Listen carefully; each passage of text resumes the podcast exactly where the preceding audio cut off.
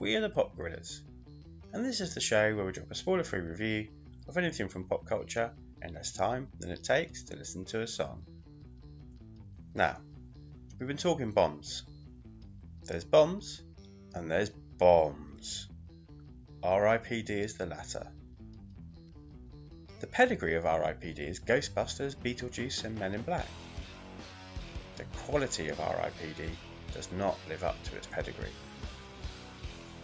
Released in 2013, I didn't watch this until 2018, and only did then as part of my own personally devised Reynolds Fest in the build up to Deadpool 2. I watched it alongside underrated gem The Hitman's Bodyguard and the riotous OG Deadpool. You can understand the compulsion to create this. Comic book adaptations were big business, and this indie comic could have seen the start of a new franchise. It didn't. It flopped exponentially, to the tune of negative 50 to 70 million box office alone, depending on which budget estimate you believe, and not accounting for marketing costs.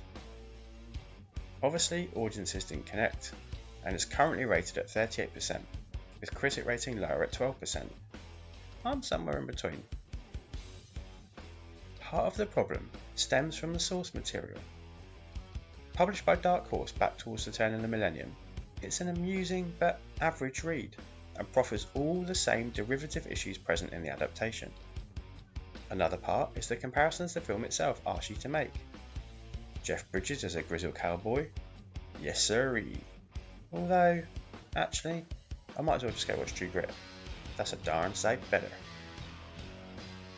It's also the combination of genres, which just don't seem to work on the big screen. Previous action, sci-fi, fantasy, western flicks, Cowboys and Aliens and Jonah Hex both failed to make the right kind of impression too.